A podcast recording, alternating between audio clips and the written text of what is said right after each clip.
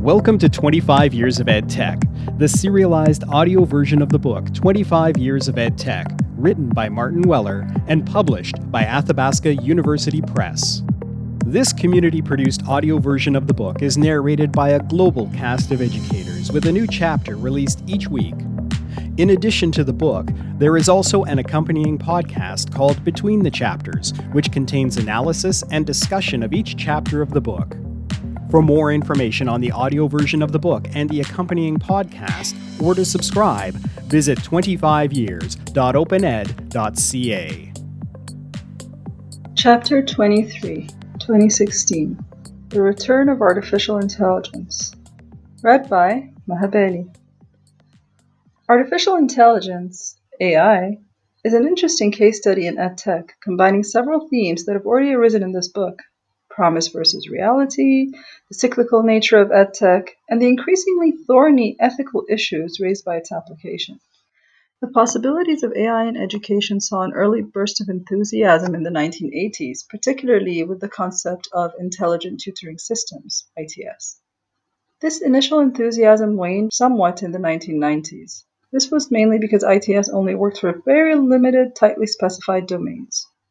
Developers needed to predict the types of errors people would make in order to provide advice on how to rectify these. And in many subjects, the humanities in particular, it transpired that people could be very creative in the errors they made, and more significantly, what constituted the right answer was less well defined. For example, in their influential paper, Anderson, Boyle, and Reiser, 1985, detailed intelligent tutoring systems for geometry and the programming language Lisp, derived from list processor, they confidently predicted that, open quote, cognitive psychology, artificial intelligence, and computer technology have advanced to the point where it is feasible to build computer systems that are as effective as intelligent human tutors. End quote, page 456.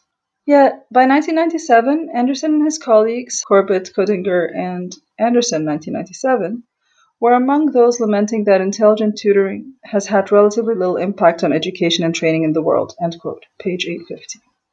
In their analysis, they hit upon something which seems obvious and yet continues to echo through educational technology, namely that technology, in this case intelligent tutoring systems, but it might equally apply to MOOC, say, has not been developed according to educational perspectives. They stated, start quote, the creative vision of intelligent computer tutors has largely arisen among artificial intelligence researchers rather than education specialists. Researchers recognize that intelligent tutoring systems are a rich and important natural environment in which to deploy and improve AI algorithms.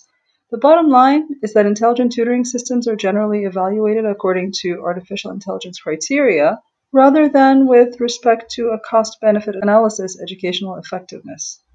End quote, page 851. In short, the technology is developed and evaluated by people who like the technology but don't have an appreciation of the educational context. In this snapshot, we have much of the history of EdTech. In the 1990s, while issues with ITS were becoming apparent, there was a second flush of popularity around AI in general, focused on the potential of two approaches expert systems and neural networks. These were contrasting approaches.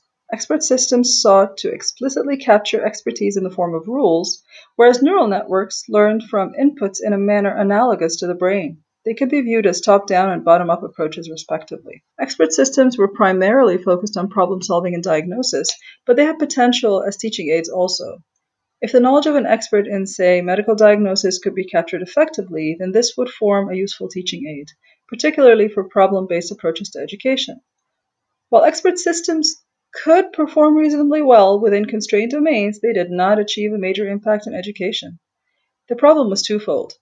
The oft quoted knowledge acquisition bottleneck, e.g., Wagner 2006, Cullen and Bryman 1998, and the complexity of real world domains.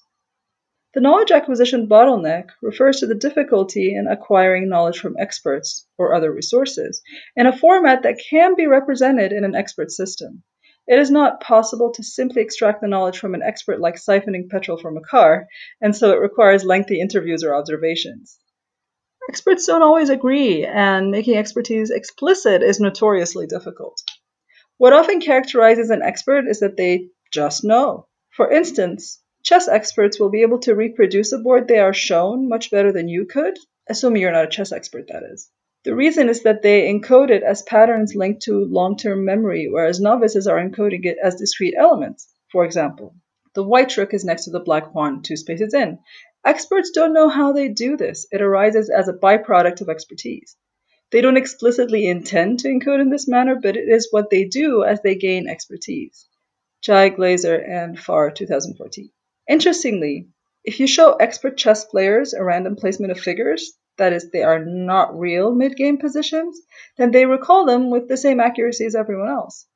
What this means for AI is that acquiring the knowledge from experts into an encodable form is time consuming and not always an accurate representation of what they know. The complexity issue means that the world will operate in unpredictable ways. For example, I developed an expert system for diagnosing flaws in an aluminium die casting system.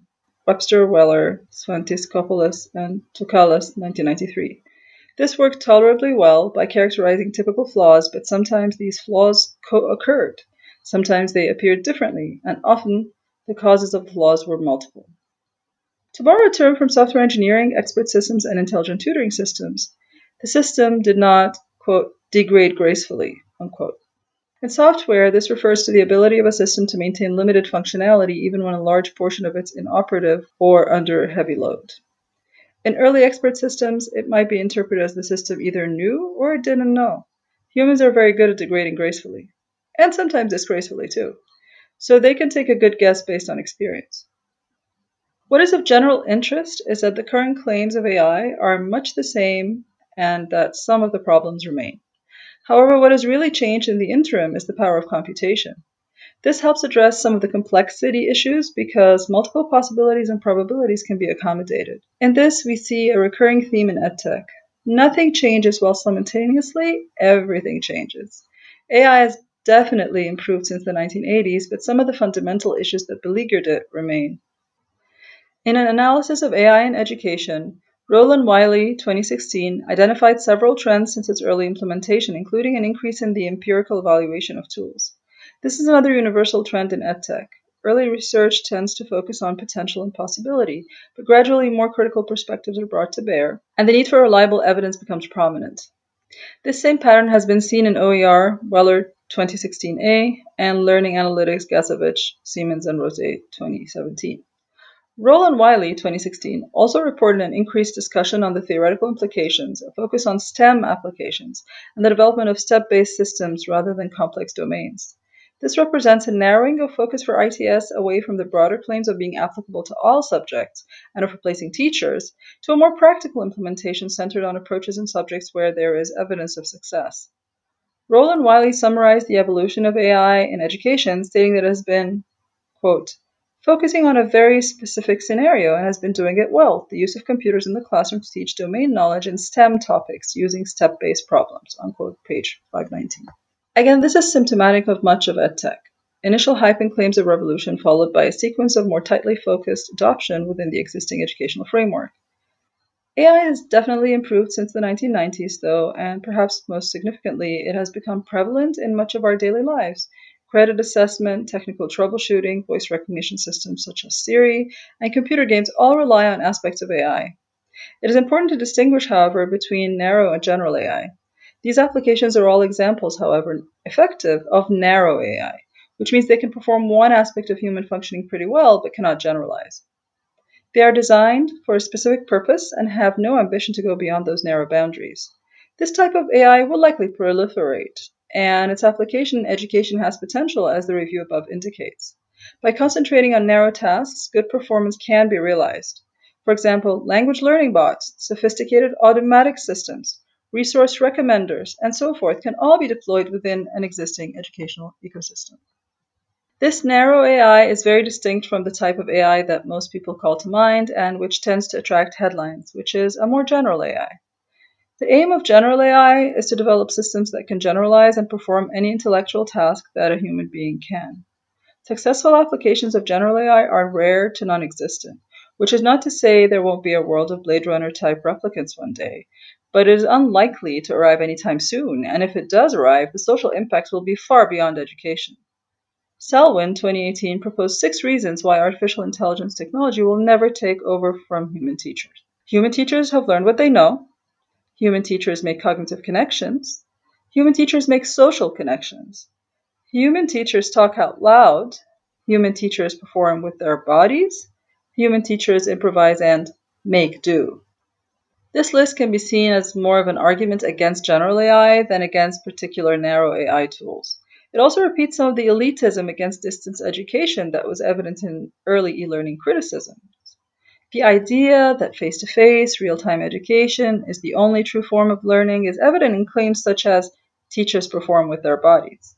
However, the flexibility, emotional, and cognitive connections that learners make with human educators is an important aspect of the educational process. It is why education has been so resistant to a formula for success. It is a fundamentally human experience. More significant than the technological issues are the ethical ones. As Audrey Watters 2017 has contended, quote, artificial intelligence is not developed in a vacuum. AI isn't simply technological, it's ideological, end quote, para 1. We shall return to the social implications of algorithms and black box approaches when we discuss 2018 in chapter 25. But the more authority and power we allocate to AI systems, which we cannot see inside of, the more possibilities for real life negative effects arise from these systems that cannot be explained, tracked, or held accountable. The concern about AI is not that it won't deliver on the promise held forth by its advocates, but rather that someday it will. And then the assumptions embedded in code will shape how education is realized, and if learners don't fit that conceptual model, they will find themselves outside of the area in which compassion will allow a human to intervene. Perhaps the greatest contribution of AI will be to make us realize how important people truly are in the education system. Thank you for listening to 25 Years of Ed Tech, the serialized audiobook version of Martin Weller's 25 Years of Ed Tech, published by Athabasca University Press and narrated by a global cast of volunteers. Intro music for the podcast is Abstract Corporate by Grip Sound and released under a Creative Commons Attribution license. To subscribe to the weekly audio series and the accompanying podcast between the chapters, visit 25years.opened.ca.